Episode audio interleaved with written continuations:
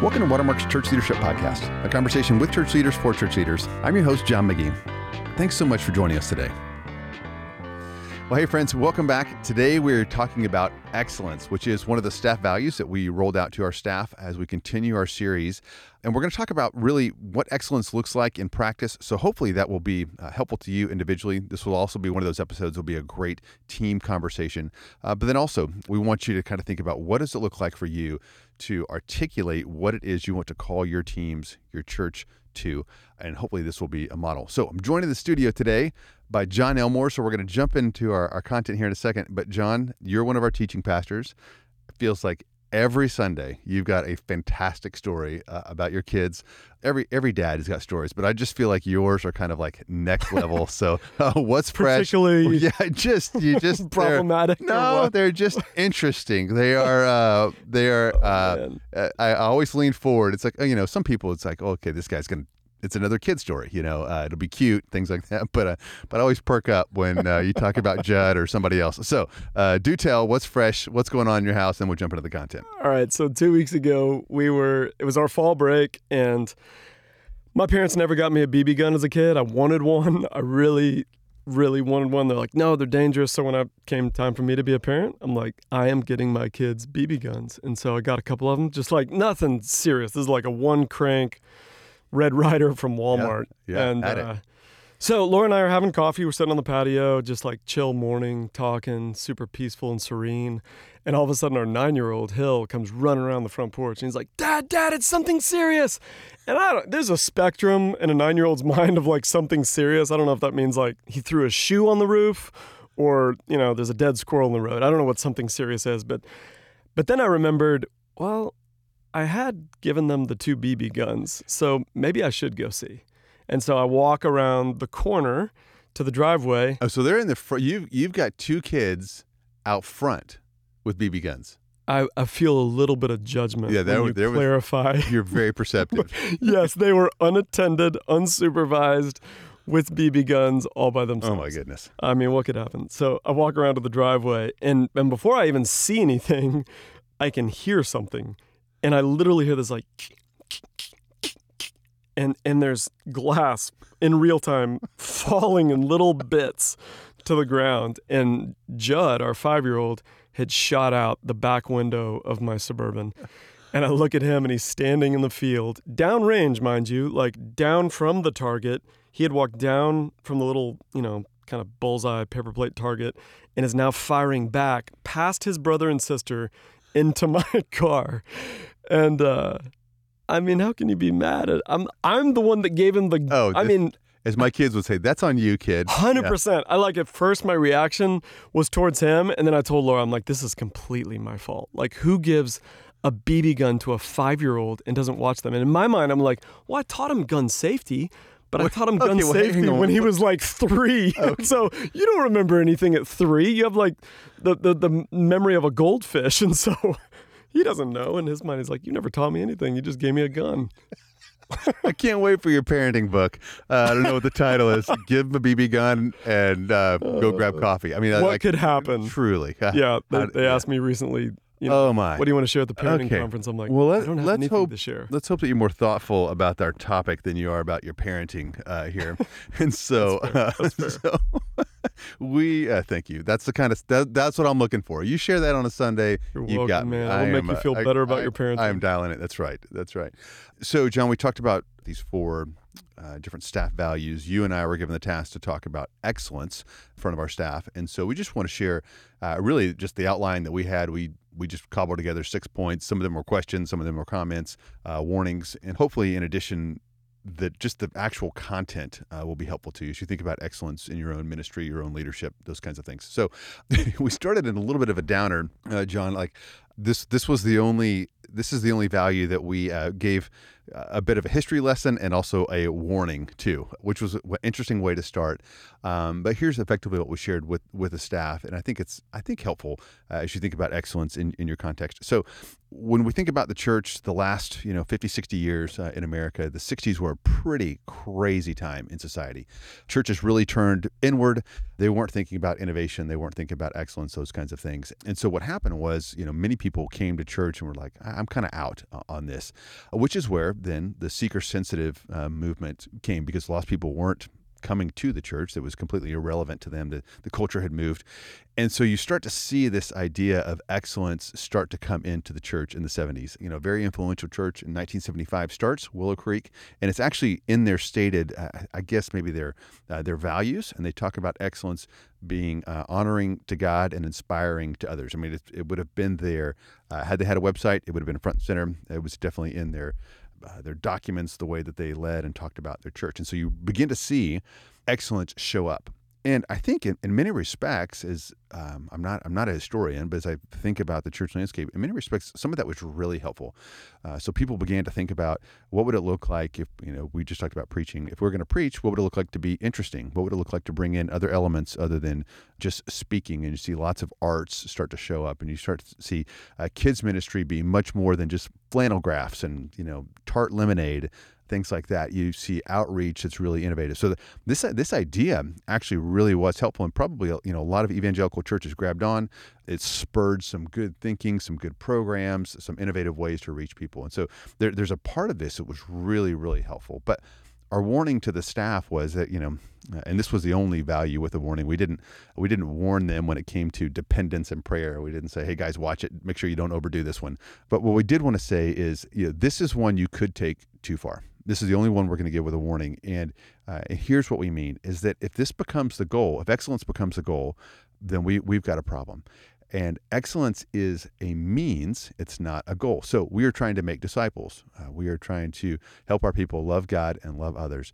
And excellence can be a means to do that. But the defining question when we're done with a with a sermon, with an event, with a ministry is not was that excellent? It was that it helped us reach our, our goal, our mission of making disciples. Now, it is absolutely one of the questions we can ask. Was that excellent? Did we bring the best? Uh, do we do we do the best with what we had? But it is not the defining question. And so we just wanted to give them a, a bit of a history and then also a bit of a warning about don't don't make this the singular focus of your leadership, of your ministry, of your kind of the way you interact here on staff. However, it's a great means to pull off these things that we we are really really passionate about. So, anything to add there before we jump into the outline? Man, just that I've I've seen you live this value in a way where your heart is right under the Lord for the building up of the body, and not you like grasping to be have notoriety or fame or make it about John or I hope I get pats on the back. Like I I uh, see you live this. You've modeled it for our whole staff. So I'm, mm. I'm, and I've I've just now thinking as I'm sitting here listening to you sharing this, I'm like, yeah, dude, you like you live this, and you live it well. Well, thank you, brother. I hope I hope that's true. I hope that's true. Thank you. Well, what if we, John? What if we just jumped into uh, the outline that we shared with our with our staff? Yep. And uh, and your first one really was more of a question than a statement, but it's just this: is what is your motivation for excellence? It's the first question we should ask as we think about uh, the staff values. So I'd love your thoughts on that. Yeah, hundred percent. So I think it's as you say, what is the motivation? Like that's got to be the starting point, and for it not to be the reason, but it's a result. Or you might say it can be a fruit of it, but it shouldn't be the root. Like my root aim isn't like that I want to create something for excellence just for excellence sake, but that the motivation is under the Lord.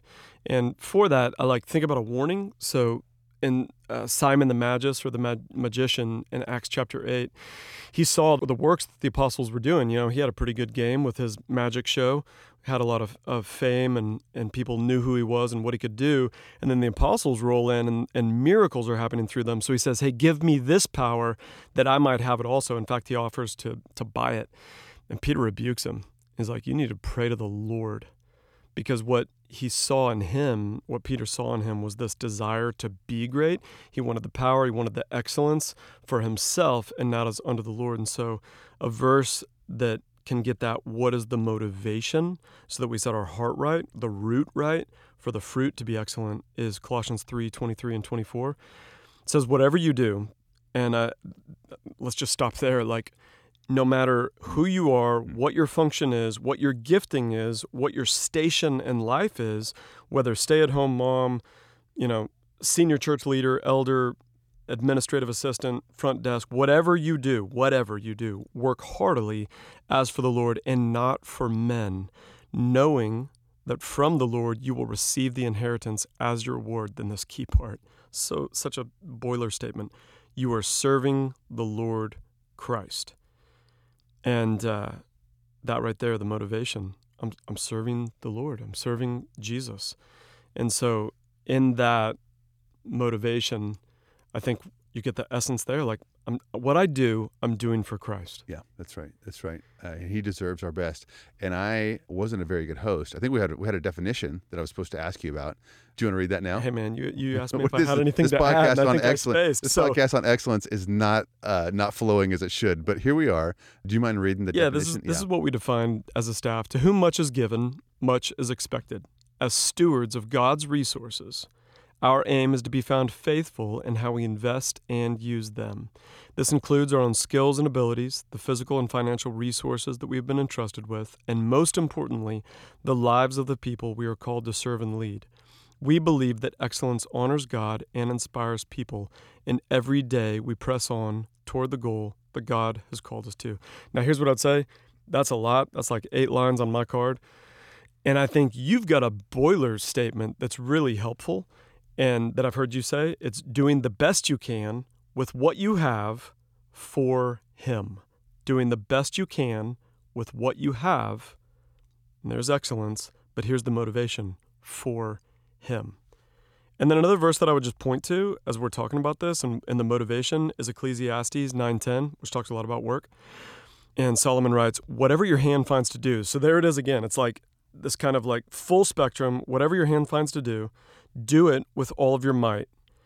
So we know that, but then it goes on to say, For there is no work or thought or knowledge or wisdom in Sheol to which you are going. He's like, Hey, now you're living. And so whatever your hand finds to do, do it with all your might, because you've got a finite amount of time, and then you're going to be dead. There's a shot clock on your life, all the days appointed to you before yet one of them came to be. And, and when I read that and I was thinking about this with excellence, there's those old Renaissance paintings we've, that we've all seen. It's like some old dude with a scrawny beard sitting before um, stack of books, and he's got a skull with a candle burning on it, which is always like, you know, before I knew what it was, I'm like, man, that is dark. That's kind of twisted. Like he's got some, I don't know who he killed, and now he studies by lamplight of his head. Like that's pretty messed up. And I don't know why we're celebrating this in the Louvre, but uh, what I came to find out was is that that's what older theologians, scholars, they would do. They would have a skull with a candle burning on it in the Latin phrase memento mori, which means remember your death. What they were doing in that moment is they were like, I'm going all in on whatever sphere of influence the Lord has given me because I know that I will not live forever. I've got a finite number of days. And so I'm going to live with intentionality and purpose and excellence because as He is, I someday will be, like pointing to the skull. And so I'm going to remember the day of my death and I'm going to steward my days well in excellence for the Lord. I love it. So yeah, life is short. We will be with our Savior forever. But here on this side of eternity, we serve Him. Yeah. So we bring, we bring our best, and uh, that's the most you illustration I could ever think of is a skull with a candle in it. That only only you would pull that out and start banging on the. Uh, Dude, I uh, want the, pulpit. tattoo. You're gonna get. What are the odds? What are the odds the next time someone sees you, you've got that tattoo? Well, if it was just up to me, really high. But uh, 1 Corinthians 7 tells me my body is not my own and Laura's not about a skull and candle on my forearm. So, uh, TBD. Okay, I love it. But you can Uh, send her emails. yeah, uh, Laura's good for you. I would just say. Um, so okay, that was uh, that was number one. Really, it's a question: What is your motivation uh, for excellence? So that's uh, that's where we started. Number two was really a, a a way to do that. How how would you do this? And so we said for number two was just always ask, how can we make this better?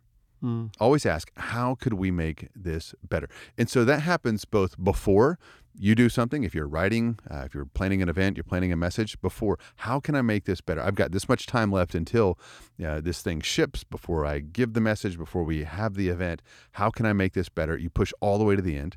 Then during you walk around with eyes to evaluate everything that's going on and ask uh, if I was going to do this again, how how could I make this better? Uh, and then afterwards, you debrief. And so if you're a communicator, you get feedback from people who are actually helpful, not just anybody. You get people, you get feedback from people that are helpful. And John, I know that you solicit feedback from a few people, and that's how you get better. If you planned an event, you ask people that were there. Uh, you get your team that put that uh, put it on, and you talk about one of the phrases we use is OFIs, opportunities for improvement. What are our OFIs, or uh, always a very, very simple way to run something, an event or anything through is what would I keep, what would I start, and what would I stop? And, which is to say, if I was to do this again, man, how, how could I make this better? And there's there really is immense power especially if you do something repeatedly. If this is something that's going to show up repeatedly, one of our uh, ministries we have is with a, a pre-married ministry, and uh, it runs. I, I, don't remember. I can't remember exactly, but I think you know 10, 10 to twelve times a year. You've got these different classes all all throughout, eight week classes or weekend classes. And I remember one time running some some numbers and um, just just coming to the mathematical realization that if you did something 12 times and you made it just 6% better each time. So, which is probably a, above the waterline, not very observable, 6%. But if you did something 6% better 12 times, net net, when you're done, you make it 100% better. And what, what would it be like to have something that was good, but you could say objectively, this is actually 100% better than the very first time we do that? Now, that's going to take some work. It's going to take uh, you, uh, you having to put down some of your pride at thinking that you have all the best ideas, that you are the the best to do certain things. A team may tell you that you're not the best for that. You do this really well, but you don't do that. Well, then you got to decide: Do I want to make this better, or do I want to make this uh, about me? And you know, and John, there's lots of uh, people around here I think that embody this this value. And I told it. I told the story. I won't mention the name specifically, but there was a young communicator here on our staff and there was rightfully so a lot of hesitancy. Uh, I'm not talking about you, but there was a lot of hesitancy to let this person ever speak anywhere. Like making announcements was risky. And the way that he went through his preparation beforehand and got feedback, and it sometimes, it, honestly, just beat up as people said that it's not clear. You what are you doing? Why did you say that?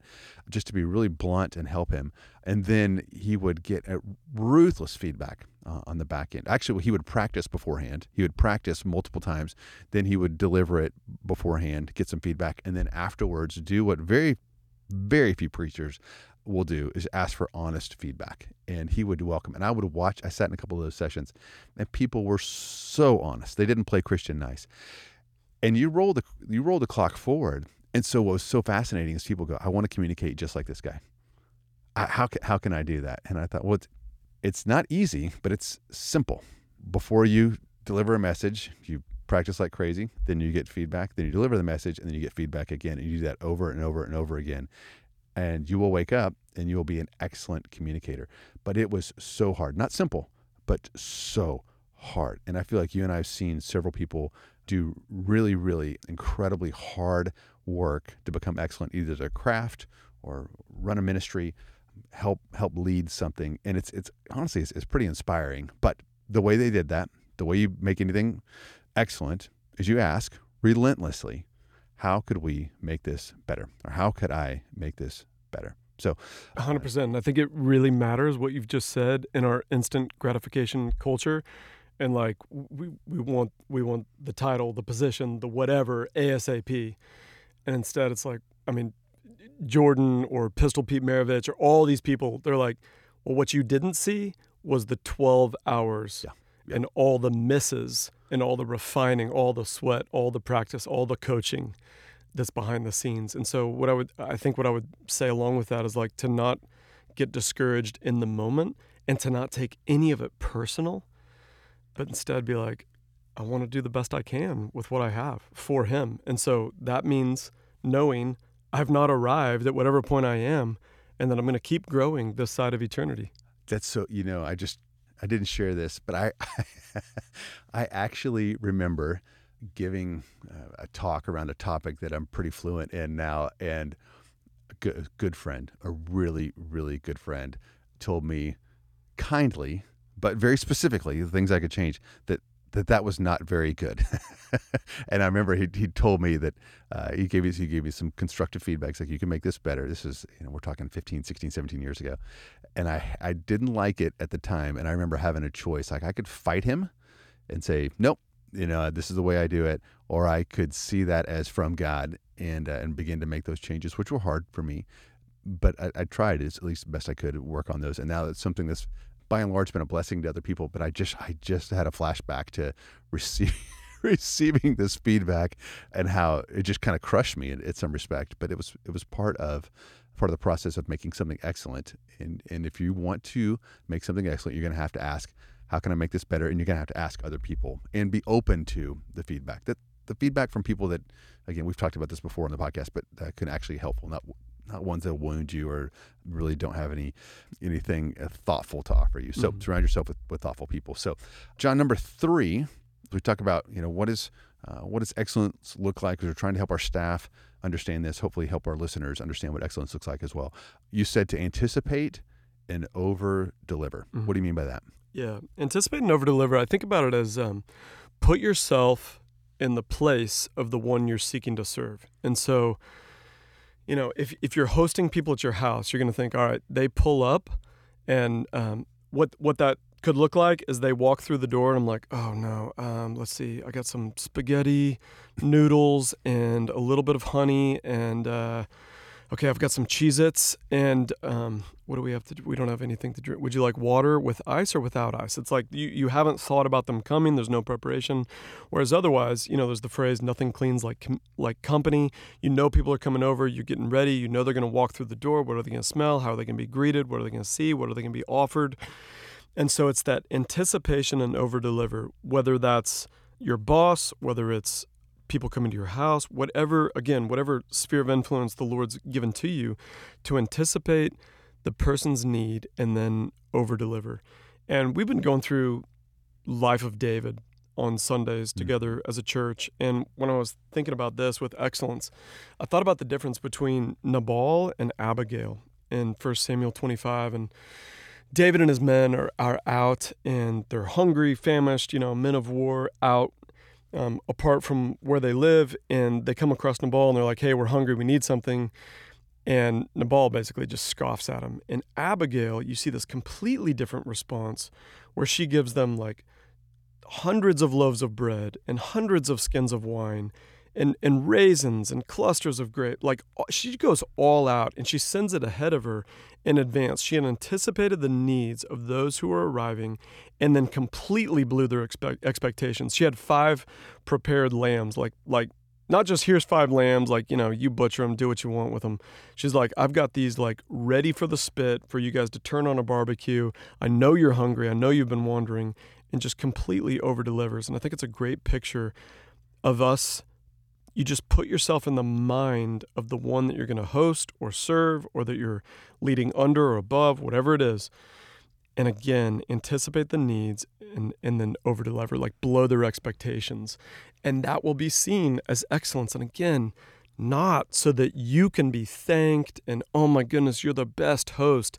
Again, it's the Lord Jesus Christ you are serving as you serve his people. That's so good. That's so good. Yeah. And we know we know what it's like to have um, someone or something that's over delivering and uh, how excited we are both to be the recipient of that and then how excited we are to tell other people about it you know and it really it really is uh, it's fun to receive someone something be in a restaurant and you go that was so so far and above my expectations. Now I'm telling everybody, and you want that for whatever whatever it is that you do. If you uh, greet people, if you check kids in at kids ministry, if you teach a kids Sunday school class, if you preach a sermon, if you uh, you know lead in the youth ministry, just to, to have people go, oh, I wouldn't have thought it would have been that good, that thoughtful. That's what excellence uh, looks yeah. like. I, I was surprised on on the upside, you know, which a lot of times isn't the case in the church. Dude, so Laura and I were at a CLC church. They come uh, annually. And so they had me up there to preach on a Sunday, and we're visiting, and we're staying at this hotel. No joke. the hotel, we get to the room, and I'm like, oh, hey, you know, I think our maid or room service forgot to put the coffee in there. Could you send some up? They're like, um, we actually don't have any. Go to the front desk. I'm like, well, surely that's a mistake. Like the housekeeping staff doesn't have coffee. Like I'll go to the front desk. I'm like, hey, we we need coffee, and they're like, well, we have tea, and I'm like. No, I'm I'm not British. We'll go for coffee. And they literally had no coffee in the hotel. I think that's illegal. There was no anticipation of like, all right, we're gonna have guests traveling Yeah. here at a hotel. We have to have coffee, and it was it was painful, man. That's under so that's the, under the, the opposite, Yes. yeah, it's like, well, I'll never stay there again. yeah, that's right. So here's the thing: the the hotel completely neglected the fact that we would be coming, no coffee, which is crazy, and yet this church, um, who have become dear friends through CLC, Andrew Horton, John Driver at the church at Pleasant Grove, we show up into our room. And whereas the hotel doesn't give us coffee, they have this spread. Like they completely anticipated our arrival and then wildly over delivered. So much so that I had to repack my bag to even get the stuff home. It was like things for our kids, things for Laura. I mean, I was there to speak one time. And the hospitality that we were met with by Andrew's wife, Julie, and the thoughtfulness of the church cards and coffee and candy and snacks and food and breakfast bars like complete anticipation and then over delivery, just an excellence as a way to love us. And so, I mean, I'll never forget. I've never been hosted that way in my entire life by these incredible believers.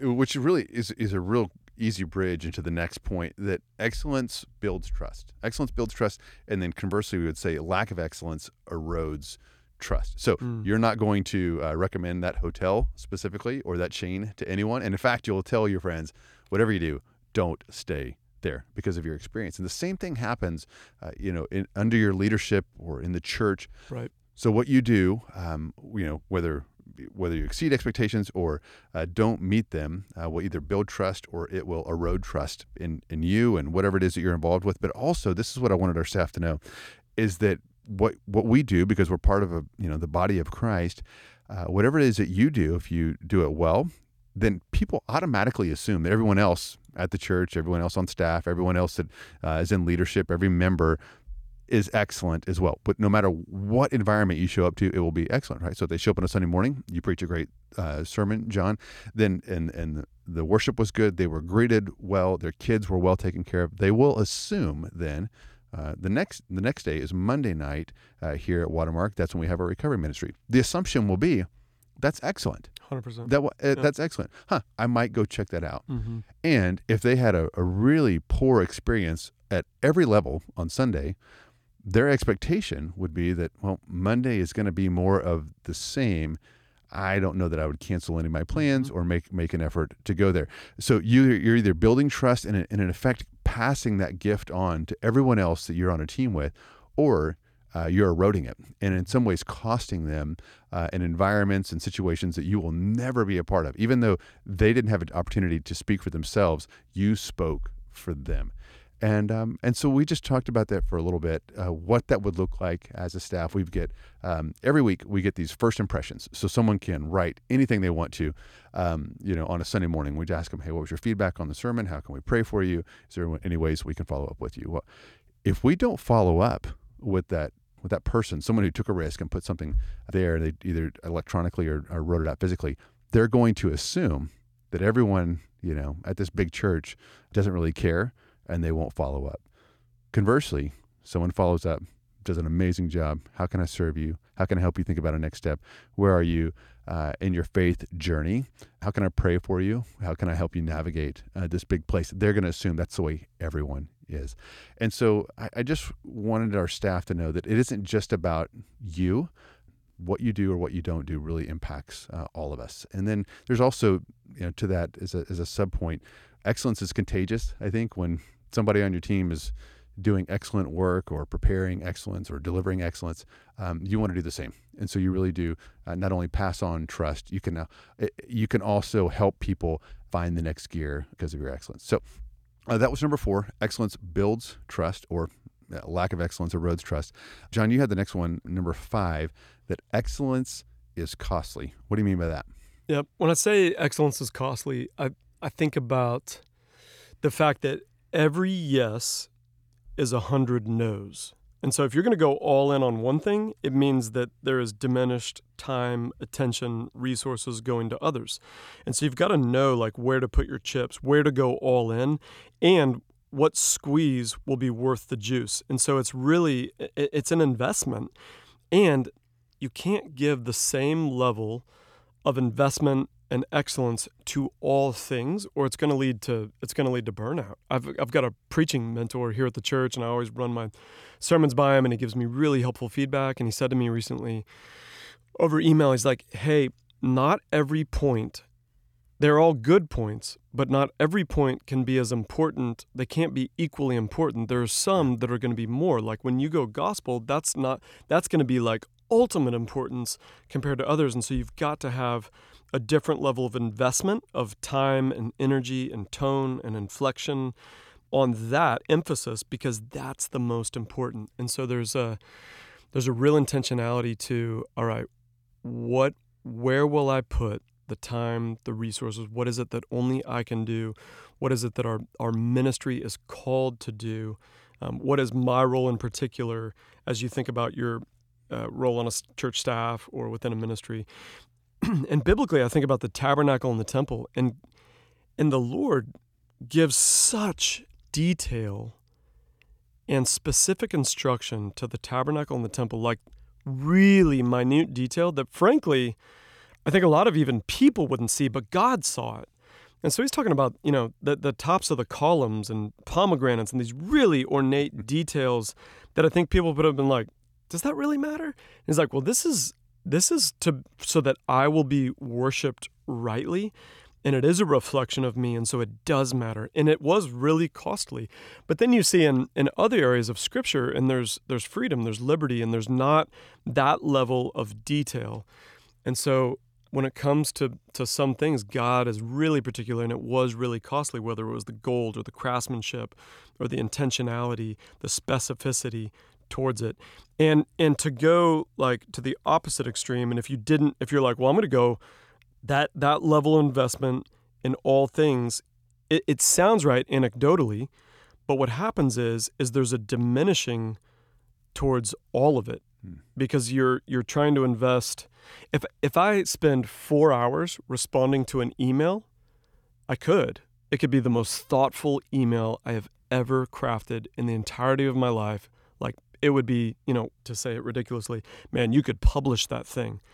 But but that's not a good stewardship of well, I'm also supposed to be preaching Psalm 40 on Sunday, and I think that's actually where the hours need to go for the body and what I've been called to do. in this email is probably 15 minutes. It's going to be an excellent email within 15 minutes, but it is costly. And so thinking through that. I love it. I love it. Yes, not everything can be excellent. We wanted our staff to know that doesn't mean we roll this out that we need everybody to work 80 hours. Uh, we want them to, to prioritize, you know, spend the energy where energy could be appreciated, um, where the creativity could be observed, uh, where it would make, you know, a, a real impact, it would move the needle, not just you know, uh, not uh, not all things are created equal, and uh, mm-hmm. uh, it, was, it was a really good word. So uh, number six uh, here was was one of the as we started landing the plane, we just had this point here that it's candidly, it's just more fun to be excellent. Yeah. So if you're going to do something, like it, it just is more fun to do it really, really well, and to and you know what I mean by this humanly, like just just to be proud of it, not be not be uh, ashamed of whatever the, the work is that you did, uh, but go, I I'm glad I'm associated with that. Uh, and then also, it's it's more fun to be on a team uh, that's excellent as opposed to a team that's just kind of getting by. Even if you knocked off early, even if you went home early and uh, it wasn't hard, that's actually less fun than digging deep, being excellent, and having something that you're proud of. Seeing uh, the the fruit of what it is that you put together. You know, if you prayed and you have thought and you have uh, dreamt and you execute something that's helpful, that is a lot of fun. Being on a winning team is a lot of fun. It's hard. It's hard, but it's way more fun to be excellent. And so I just wanted uh, wanted our staff to know that you know both for them, it's more fun to be excellent. It's more fun uh, to create a team culture that's excellent, and for them really to to bring their best uh, to whatever it is that they um, you know are involved with, and and just the, kind of this challenge to to whatever it is, whatever your job title is, uh, whatever your area of responsibility, uh, to attack it so that uh, over time uh, you have this mentality that I'm going to be the best in the world at it, which there is no poll. I, I always pick on junior high youth pastors. I was one uh, once. Uh, there is no poll that, that lists the top 25 youth pastors in the world. So you're not going to win the prize, but you just have that this sense of digging, uh, digging deep, bringing your best, learning, getting feedback, so that you know if Jesus, when you got to heaven, just goes, "Hey, I'm, I'm uh, effectively, I'm, I'm proud of you. Thank you. Well, and what you want to hear is well done. But for some people, just that visual image of like, uh, if there was a poll, I wanted I wanted to be the best uh, in the world, which you won't. That mathematically, you'll never be the best probably at whatever it is that you do. But you, if you attack it as such, you'll become excellent and make everybody else uh, around you excellent. So, um, so John, I'm going to have you close here in a second with the kind of the final charge that you gave our staff. And you know, so friends, that's uh, that's six things that John and I pulled out. We actually rolled out a longer one pager that had things about even you know excellence around our facilities. So how we take care of our facilities, what that communicates to uh, to our body and to our city. So it was much more robust than the six points uh, that we just gave. And so we'll put that in the show notes, and you can see that. Um, and this again was just one of the four. So hopefully this will be good uh, fodder for conversation at the team level. Hopefully there'll be a thought or two for you. But John, I loved the way that you closed, and uh, and so if you would close this time as you did uh, with our staff. So I asked our worship pastor if he would close us in a song when we were gathered together talking about this. And Lois, who I work with on the teaching team, I had her purchase enough of these items for our entire staff that were that were handed out at the end. And um, you can't visually see it, of course, on this, but what we sang was "The Little Drummer Boy." Completely out of context. You know, we're singing "The Little Drummer Boy" in the middle of October, September. Yeah people are like, "What? What in the world? Why are we singing this song? Like, rum pum pum. What's going on?" but we get to the line where it says, "I have no gift to bring that's fit to give our King. I played my drum. I played my best for Him." And it's doing the best you can with what you have for Him.